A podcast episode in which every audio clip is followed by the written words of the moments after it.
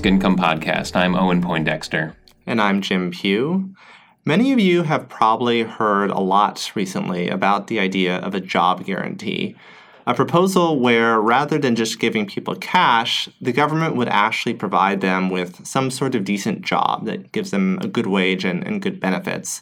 There's been more discussion about that from some Democratic candidates running for office, and the idea does seem to be picking up some steam. So, Jim had a conversation with Alyssa Battistoni, a PhD student at Yale and contributor to Dissent, N Plus One, and Jacobin, on the idea that a jobs guarantee and a basic income are not necessarily mutually oppositional. So, here's Jim's conversation with Alyssa Battistoni. Alyssa, thanks for joining us on the podcast. Thanks for having me. Now,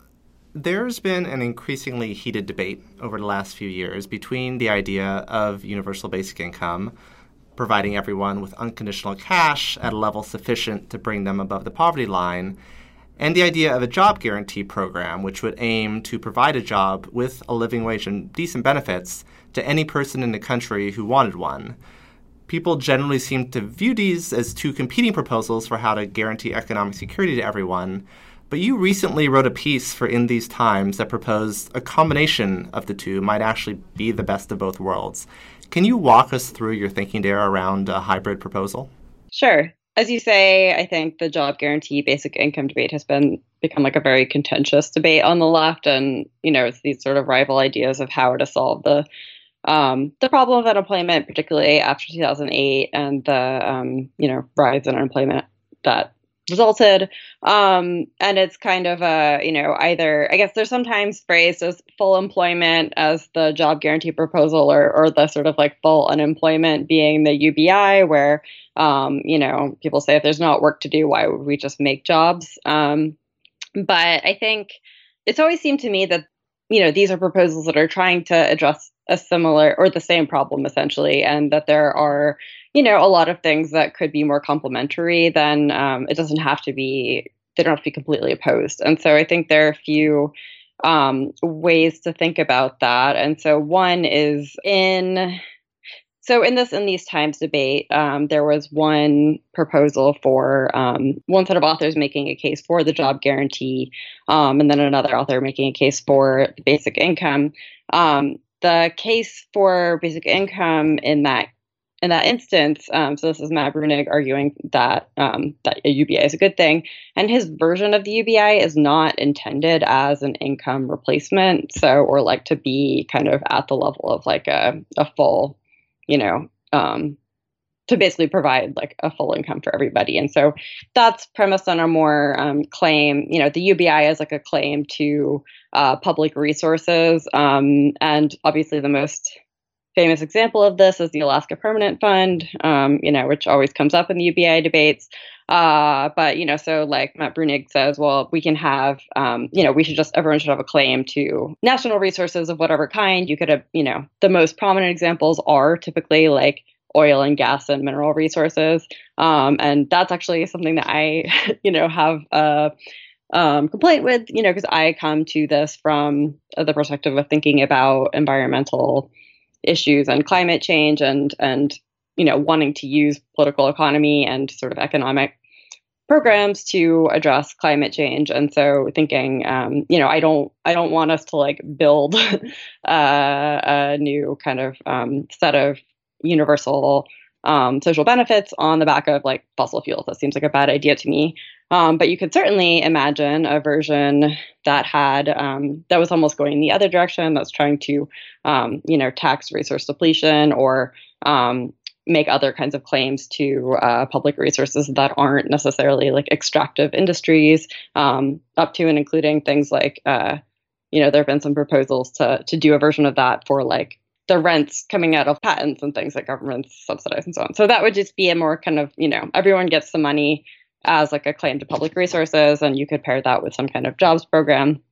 I also, frankly, think that you could just have a much more robust UBI um, that is actually an income replacement. And like, if people really also wanted to work, which like job guarantee people will say, well, people want to work, and like we need to create jobs because everyone like wants a job and it's good for people's well-being. And so I'm like, okay, like if people want to work, they can go get a job on top of their basic income. Like, you know, that seems technically complementarily possibly possible. Um, the obvious problem is like money, um, where these come from, uh, how you do both, and that is, I think, where um, really the problem with with certainly doing a kind of both UBI and job guarantee, um, or with doing either uh, comes in, and you know it's kind of the problem of like politics and power and where we're actually gonna get those things for these like both quite um, you know, like potentially quite radical and transformative programs, how we can actually realize them is a big question. Yeah, definitely.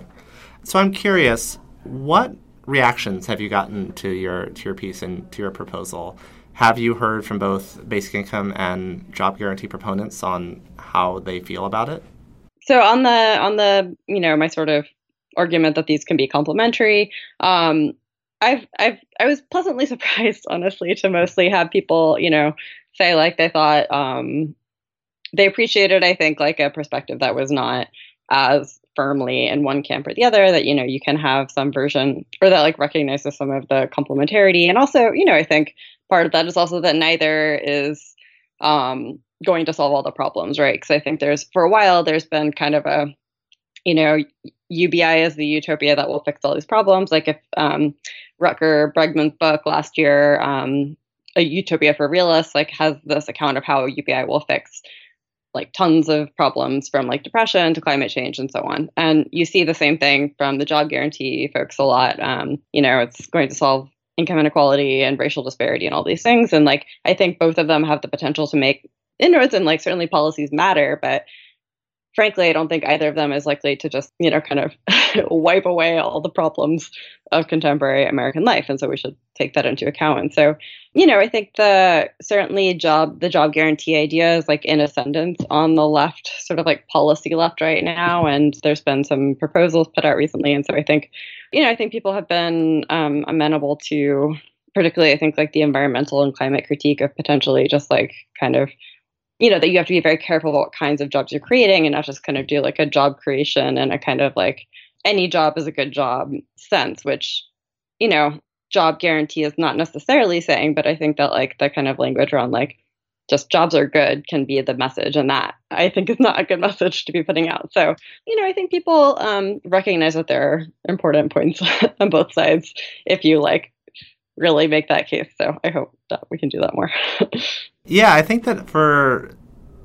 I can certainly understand the appeal if there are a lot of people out there who who feel strongly that well, I don't just want financial support like I need I want to have a job, I want to have meaning and I don't have a path to one right now, then that certainly seems attractive from the perspective of, of a job guarantee because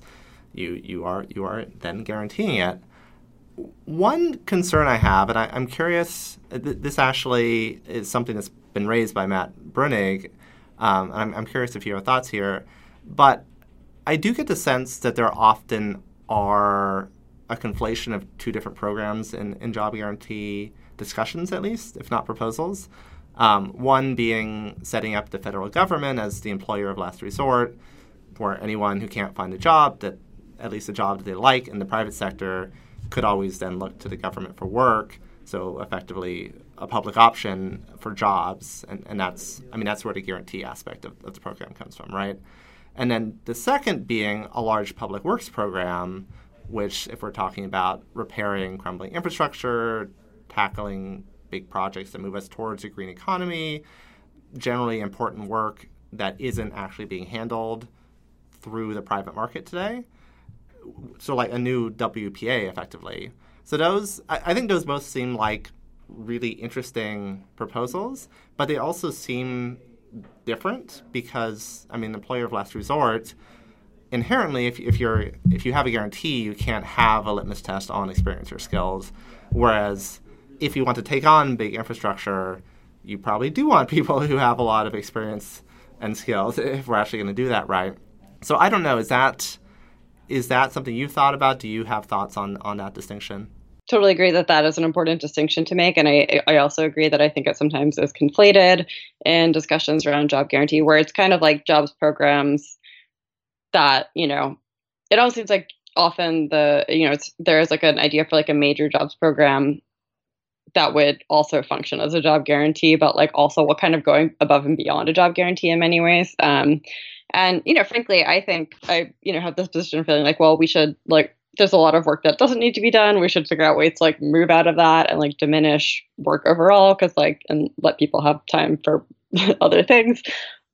I also think, you know, recognize that there's a lot of work that we should be doing and, you know, and I think actually quite a lot of that is there's both sort of like short-term jobs program or like short to medium term, like you say, like infrastructural projects and things like that, where you would want people who were kind of like committed to a project for the duration of the project um, I also think there's some like very long term jobs, you know, we might want to secure or like work we want to make sure was done that the government was creating basically permanent jobs in or permanent work in, um, like a lot of the care proposals. So there's been um, more recent job guarantee proposals. The more recent round from like Stephanie Kelton and Pavlina Tcherneva has been very emphatic on um, care for people, planet, and communities, which I am totally on board with as modes of work. I think it's very important to be supporting that kind of work and like giving decent jobs with decent wages and all that in that kind of work. I also think that that should be like very long term, you know, like not kind of a tailored to like the cycles of, you know, the business cycle or like job um, creation and unemployment and whatever like i want to just be like okay we're just like making a bunch of jobs and they're just going to be that and actually like jobs that are good enough to crowd out a lot of private employment. And you know i i imagine there's ways to design a job guarantee that like has some overlap with a broader jobs program that could you know they could function together. But i do think sometimes like the job guarantee has become like the new deal wpa type thing and i'm like I agree. They seem like they seem like distinctive things, and I also would like to make sure that we, you know, I think sometimes the job guarantee, I guess, like in the less transformative versions of it, function as like a, you know, it is like a backstop to kind of private sector job creation, and you know, it's like one that does give people and workers more security, certainly more ability to demand higher wages and better jobs and so on. Um, but this doesn't really control at all like what kinds of jobs or seem to care what kinds of jobs are being created in the private sector. And so um, if you think as I do that a lot of private sector jobs like we don't want to encourage or like we would like to replace private sector work with like things that we think need doing, like care for people and planet and stuff like that, um, it would be good to crowd out private sector employment in some respects. And I think sometimes the job guarantee proposals I've seen, or like, you know, just like different ones have more or less of a kind of this will stimulate private sector growth and employment and just kind of like revive, you know, be like kind of a place for people to hide out for a while while the the private sector creates more jobs and then they can get whatever job the private sector has created versus like we have a kind of economic and social agenda that we'll try to or try to merge like an economic and social agenda through the jobs guarantee and i'm more favorable to that but it's it's it's certainly a more demanding proposal and one that I think goes beyond the kind of base level. Right. It does seem as though, while all of us are clearly thinking far beyond what is politically possible today, we do have our own internal thresholds where it's like, whoa, okay, no, that's that's too big of, of an idea. Can't have that combination or can't have that particular approach. Um, I, I, feel like there's some interesting arguments that arise as, as a result of, of those different perspectives. And that I, that was certainly also something that came up uh, when I when I had my conversation with Jared Bernstein last year uh, about his thinking on job guarantee is that he at, at, times and he recognized this during the conversation, but said we're suspending a political disbelief, but only to a point. Um, so wh- wh- where that leaves us is it's always interesting to see. Yeah, and it's hard because you know it is. I think it's important to have like kind of like like distant horizon utopian type ideas um, that are like what we're kind of working towards, and also some kind of more pragmatic short term view of how to get there. And you know, it's one of the things that's always that has been tricky um, in getting UBI off the ground. It seems to me is that like for the it feels like the the kind of I guess like left version of it feels like so utopian um, that it's like people can't imagine how you would make it happen in the short term. And so it's kind of, you know, it's kind of rethinking so much about like work and production and like what we, you know, expect, how we expect that to function that um, it's easier, you know, kind of like an easier sell politically in many ways to be like, well, you know, you like get a job and you contribute to society and you get your like good wage and stuff like that. Um, and you know, like I uh I think there are ways I think there are ways to do that that are not like totally just reinvesting in the dignity of work and the kind of like work as like the means to, you know, all social welfare that I think would be important to try to integrate into job guarantee rhetoric. But, you know, um, I also took the point that it's it's hard to just kind of like totally transform the way people think about like work and income very fast. um, so that's fair. Right. With with basic income, you're not just talking policy change, you're talking culture change. Yeah, which I think needs to happen, but I also get that it like will take a while. Um, and so, you know, figuring out ways to, I think, continue to not, you know, to not seed the ground of like social rights and like universal benefits and so on, while also recognizing that like there is a long way to go to get, you know, if, if anything, it sometimes seems like things have like retrenched since um, things like welfare reform and so on uh, have like kind of like demonized like recipients of benefits as like undeserving and so on. So on that note, you wrote explicitly in your article about the hybrid proposal that one of the main things that attracted you to basic income was that idea of, of separating livelihood from jobs. And when I've talked to other basic income advocates, my strong sense is that is a powerful underlying driver for much of the support of the policy. And I think that may be why there's been such a strong negative response from many in the basic income space to the idea of the job guarantee program because they do see that going in the opposite direction. And if if folks, and I include myself in this as well, would like to see that conception of deservedness be decoupled from having to pay jobs, and that job guarantee is moving away from that, um, then that's obviously a reason to to not be supportive of the policy. Um, so then, my question is for the hybrid policy. Let's say that we could make this happen. Uh, I'm curious to get your thoughts on in that scenario. Do you think there would be then a natural shift towards separating deservedness from work if or from jobs, paid jobs, if that was an option for people? Or might we end up just entrenching these two camps of thoughts and, and we'd have the Sharks and Jets ongoing? Yeah, I definitely worry that the latter will happen, but you know, we'll kind of take and you know, it's because it's more politically palatable in the short term to do a kind of like you get income if you do a job thing which like you know people say well we need everyone needs to do work but um you know this in the piece but like we're not if the idea is just everyone needs to contribute to society then like it should be you know that would be more like a like mandatory work requirement program like you know whatever like if you have a trust fund like you also have to get off your butt and like go whatever like to take care of like the elderly for whatever you know but like it's not that right? It is like explicitly a kind of well you know to to access livelihoods, you get a job, and so like that, um, I do worry about. I guess like one of the things that I've been thinking is that there are certainly ways to structure um, both job guarantee and basic income that orient it in different directions in terms of like what like what kind of vision of society it is holding up. And aiming to achieve. And i do think that there are ways to like try to use a job guarantee to put forth a different idea about what you know what we think work is how much work people should have to do like how we are in a way that like might be able to have like a conception of like work that's more limited that has that's like more widely distributed. I do think that that will be like a political challenge. Um and that you know and that even if you have a kind of like okay well like you have you don't have to work you know you have like a, a reasonably like a lower reduced hour work week or something and like a high you know high wage for like reduced hours and like increased leisure time and all of these things that like have historically been part of like left approaches to to work. Um you can have all of those things but still you know still at the end of the day it's like well but like to get access to these things you have to have a job like i still think that is a thing that we should try to but like that's just going to be part of the job guarantee. And so I, I, do think that there is it's very important to also be defending, um, you know, certainly what remains of welfare provision in the country, but I think also trying to advance that um, and to see to think about ways that um, we can increase access to uh, unconditional benefits um, or even like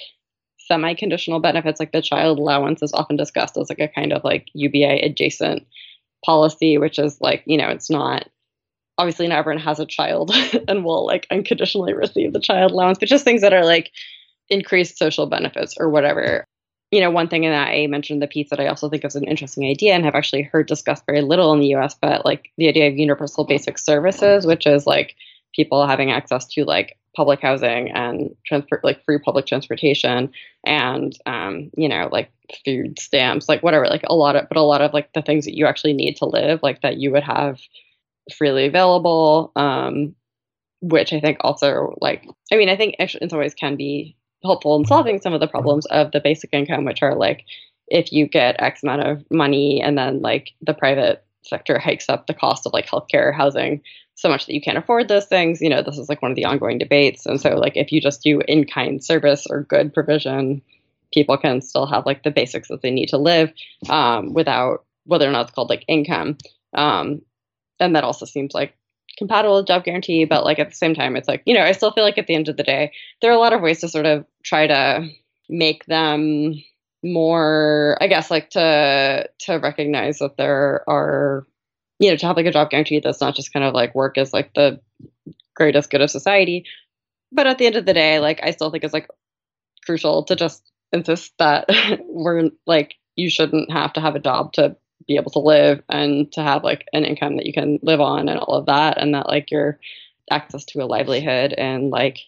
you know a, an economic mode that is not like that is premised on like a lot of people not having access to a livelihood like should not be whether or not that shouldn't be at the basis of like whether you're able to live a decent life. And I think it's like very important for the left to insist on that, even if, and especially if we're going for the job guarantee. Your note on universal basic services brings up an interesting point, which is beyond the question of deservedness, uh, whether you have a job or not. One of the other, I would say, strong underlying drivers in, in the basic income space is the idea of, of choice and that and a lot of this I think has been uh, certainly at least fueled by some of the research around unconditional cash that's been done by GiveDirectly and others in, in developing nations, but that there is, and, and this may be different people, I think, view it either more through a pragmatic lens or more through a moral lens, but it is often better to give people support in a way where they decide for themselves how they use that support. And hence the preference for cash over over the services because with cash, yes, you are subscribing then to a capitalist market, but that provides a way for people then to choose for themselves like do i spend this on food? Do i spend this on rent? Do i spend this taking my kids to disneyland? And that that is uh, that has uh, substantial value in itself. So I, i'm curious what your thoughts are around that I'm sympathetic to that in some ways, and I'm also suspicious of it, I guess, in that I like both. You know, I think a lot of the critique of certain aspects of the welfare state that came, you know, come from the left and from welfare recipients are around like the kind of paternalism of the welfare state and like the 60s and so on, where, you know, like single mothers are being like, you know, um, given a hard time by like bureaucrats who are like telling them how they should take care of their children and treating them like you know, like they don't know what to do and whatever. And there's like a lot of, there certainly is a lot of that. And, um, you know, I think actually one of the reasons to make uh, access to certain benefits more universal and less sort of with less coming with less strings attached is to, um, you know, minimize the degree to which you have people having to jump through hoops to get access to the things they need you know, I guess my concern with the framework of choice is less that people shouldn't be able to choose things, is more, I guess, like a couple of things. One is just like the way that I think choice has become so, you know, I think the framework of consumer choice comes very strongly out of like a lot of neoliberal policy thinkers and it's just you know this is like the free to choose as like milton friedman's like classic idea. Um, and it kind of just frames like okay like the greatest decision making power you have is like as a consumer in the market and like that's where your like choice really lies. Um, and i'm a little wary of just kind of creating a program that's like okay well that's that's our paradigmatic value is like everyone has like the freedom to choose in the sense of like that means you get dollars to spend in the market. Um, I do think that there are uh, ways to be free to choose, you know, things about your life that like if you have access to a set of um, things and you know including like housing i don't think that means that like housing says you have to live in x place or y place. You can you know hopefully there's like ways to build choice into access to public goods and services um, or you know like free public transportation like can choose where you go. Like there, you know, there are many ways to think about choice that aren't just like here's a dollar, where are you going to spend it? Um, but you know, I do think the the concern about like what happens when people have a you know if you have a basic income and the price of goods is too high for you to choose those things. um, you know, choice is always dependent you know choice in a marketplace depends on how much money you have and how much money other people have to spend things and i think that like especially housing markets and healthcare seem like the most um, problematic for that and that it's just it can be so extreme. And if you know you have if your choices are between like two extremely expensive like healthcare plans you know i mean this is getting into the kind of more like basic income as a replacement for all welfare state provision. And it's like which you know, but which is advanced under the banner of choice. Like it's like, well, people can choose how they spend their money. If they don't want to buy health insurance, why should they have to? And then you're like, you know, what happens when people choose not to, but they have like cancer, you know? So like I think I would like to like step back from that as like the the paradigmatic framework for how we think about how we choose things and and like what that means and what kinds of action that entails.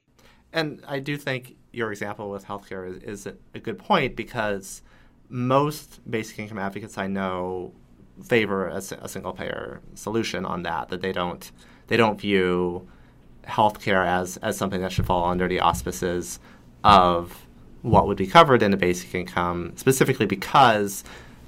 price is so, so variable that you've effectively limited a choice on that side, on the uh, supply side. From my perspective, a pure solution in either direction is very problematic. And the question is, where do you draw the line as to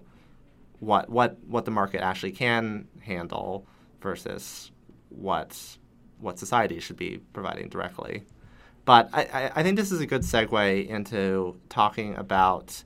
You, you mentioned in your recent piece that you've grown more wary of, of UBI, uh, as, as you mentioned earlier in the conversation as well as it's gained prominence, uh, and in particular due to who the visible champions are and, and the, some of the details of the policies being proposed. And that touches back to your piece last year, The False Promise of Universal Basic Income, where you were cautioning those on the left about supporting the policy. And I, I did, I thought you raised some really important points in that piece. Would you be able to just generally walk through your thinking around that? Sure. So, yes, yeah, so this is a piece slightly uh, misleadingly titled because it's not. It's kind of more like some warnings about potential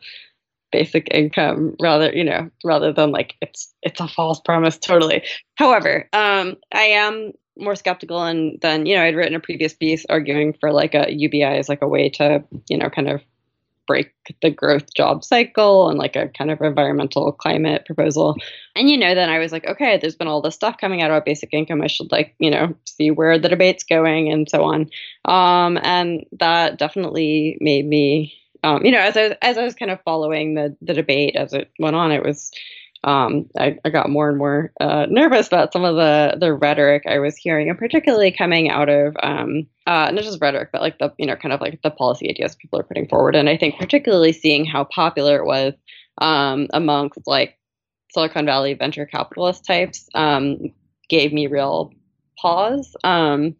and that's not necessarily you know because I think one of so one of the things that UBI people always bring up is that like it has supporters on the left and right and there's kind of like these like different ideological trajectories and like maybe that makes it a kind of potential um you know you have this potential like big tent of ubi supporters or something. So i don't think the fact that there are people on the right who have supported a basic income idea disqualifies it at all. Um, there are very you know distinctive versions, but it was um, I was like, well, what is going on here? And you know, I the, it, the more I came to think reading. Um, you know, for example, Andy Stern's recent book, Raising the Floor on Basic Income, um, that it was being proposed basically as like, uh, for some people, um, you know, these kind of like techno futurists as like a solution to automation and um, the you know there will there'll only be like a few kind of gig economy jobs and then like what are we going to do with all these masses of unemployed? And there are these kind of different competing anxieties about like you know will the will the masses come for the for us you know wealthy venture capitalists? Um, and we should throw them some ubi to like keep them calm. And i was like mm, it's not not what I'm looking for in the UBI. There's like a kind of idea of the UBI as like a way to, you know, basically have a baseline for like the very low wages of the gig economy. So like you could be an Uber driver and make like, you know, whatever like crappy wages. Um, I mean, they're not even technically wages because they're not technically employees, but like you can make whatever you make on like a, a ride. But UBI, like the the you know the government will backstop that basically um, and it seemed like kind of a public subsidy to shittily paying uh, private sector jobs um, which you know i think is also not what i would like want ubi to do and you know things that are kind of along these lines that are that are positing the basic income as like a way to stave off a more egalitarian political economic framework and to kind of like just deal with uh, the the problems of um, automation. And so I, I was, you know, that made me concerned. And the thing that I came to think a bit about UBI is that um, the kind of idea of it as like that you sometimes see in, for example, again, Rutger Bregman's book of that presents it as this kind of like rational post-ideological idea that will um, it's like a kind of solution oriented or it's just like like it just like makes sense as a policy proposal and it doesn't have like an ideological valence um, sometimes seems like the the good thing about it but i came to think it was not the good thing about it because um, i do think that like there are a lot of ideological you know components built into different like conceptions of the ubi and it's like really important to articulate those and to say my version is like actually very different from this other one and it's not just the same because we both think a basic income is good, you know, like Andy Stern has this like imagined debate between um, Charles Murray and Martin Luther King Jr., which I found baffling, kind of offensive, and um, you know that they actually agreed on more than they disagreed on because they like both thought a basic income was good. And it's just like, no, that's I just don't think that's true. So, um, you know, so I think people who are coming at this from the left, um, you know, I, I definitely again like I really don't want to say, well, because there's a few because there are people who have like a version of the the job or the the basic income that I don't like. This like poisons the thing in the same way that I don't think that um, you know whatever like Republicans trying to attach like work requirements to food stamps should disqualify like job guarantee proposals, which are not trying to do that, even though they both have this kind of like work is you know or like potentially have this kind of like work oriented mode of accessing benefits or whatever. But I think it's important to be aware of that to make clear distinctions. Um, and so, you know, so I wrote this piece saying like, uh, you know, kind of here are the things that concern me about the basic income. And, you know, I think in this more recent piece, I'm trying to sort of remind the, the people who like have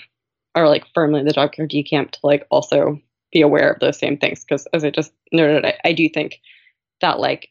I don't think that job guarantee or like left wing job guarantee proposals are workfare, but they have, you know, um, as people on the right are calling for workfare, um, i.e., like requiring work to access welfare and other kinds of benefits, like that will be something that seeps into that debate, whether people on the left like it or not. And so I think we just need to be aware of who are uh, who are the people who will like try to get in on the proposals we're putting forth are, how they will transform um, from like the ideas we come up with and kind of, you know, the ideal version that we're like, this is like all the good things about it and this is how it could work because those things will change through the political process and particularly when, you know, like the sausage gets made. Yeah, the sausage the sausage is not pretty as it gets made, but also like we we just don't we are not powerful enough, like the people who have like a left UBI or left jobs guarantee, to just like implement the one we want right now. Um, you know, like Republicans and like quite right wing Republicans often are like very much in power right now, and like it's going to be very hard to achieve the kind of utopian vision of either of our policies. And so I think it's important to like remember how that might shift as things go through the political wringer. That was Jim Pugh and Alyssa Battistoni on the Basic Income Podcast. So, what I found interesting and insightful about that was that both basic income and jobs guarantee, you know, they're aspirational proposals. And so some of the details can sort of get left out sometimes. And I think with both, there is kind of the the small version and the big version I'll call them where with jobs guarantee there's as you described it you know there's the job of last resort where if you can find nothing else you you still have this. And then there's the idea that you would be able to have a good middle class job through a jobs guarantee program. And those are very different proposals. And with basic income you might see something with you know a few hundred dollars maybe up to a thousand uh, or a true income replacement of you know thirty fifty thousand dollars a year something like that. And um, I think with, for a jobs guarantee, those are very different proposals. For a basic income, you know, it's the same idea, just more, and maybe maybe people would disagree on that. But uh, but I found it instructive just to think through that. Yeah, I think that's right. I think you see these different ideas out there, and depending on the details you have, it, it does make a really big difference. And I think that and, and, this is certainly not true for, for every job guarantee advocate. You you do hear people out there who are very specific in the version that they're pushing, but there is sometimes this kind of general conflation, and, and, and people wrap this up into some some big general idea of a policy, and then talk about it what things that maybe some form of a job guarantee could potentially solve, but it all gets kind of muddled into one. And, and I think that is it's it's it does a disservice, I would say, to the idea of a job guarantee because it doesn't allow you to really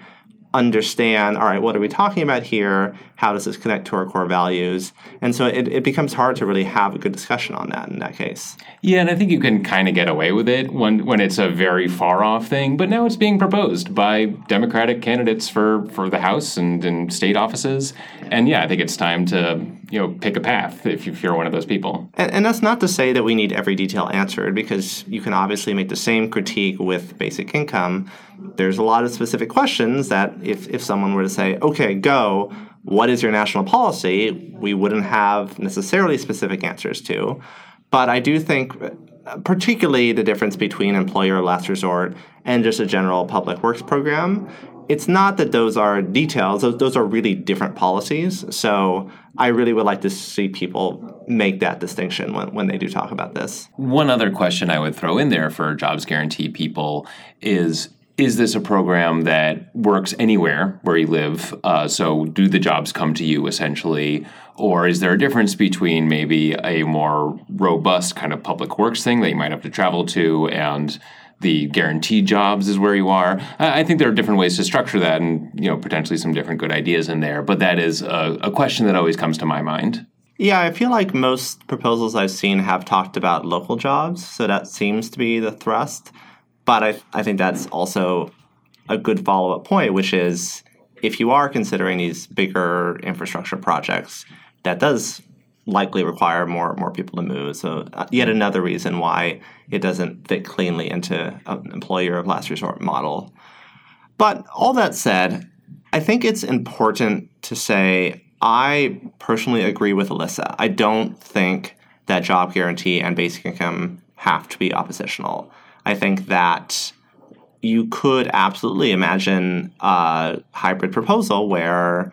you provide a job to people who want them, but then everyone is getting basic income. And there's nothing wrong with that. If people actually like these jobs and want to take them, okay, they can do that. And if not, they have basic income and can figure out their own path. Yeah, I feel like part of the the opposition between these two ideas is the sense that we only have room for one big idea and that they sort of address similar problems. But yeah, absolutely on a policy level, on a just imagining how things would play out, there's no reason these can't fit together in the same in the same world. And just thinking politically, if you are a supporter of basic income, I think that there's very good reason not to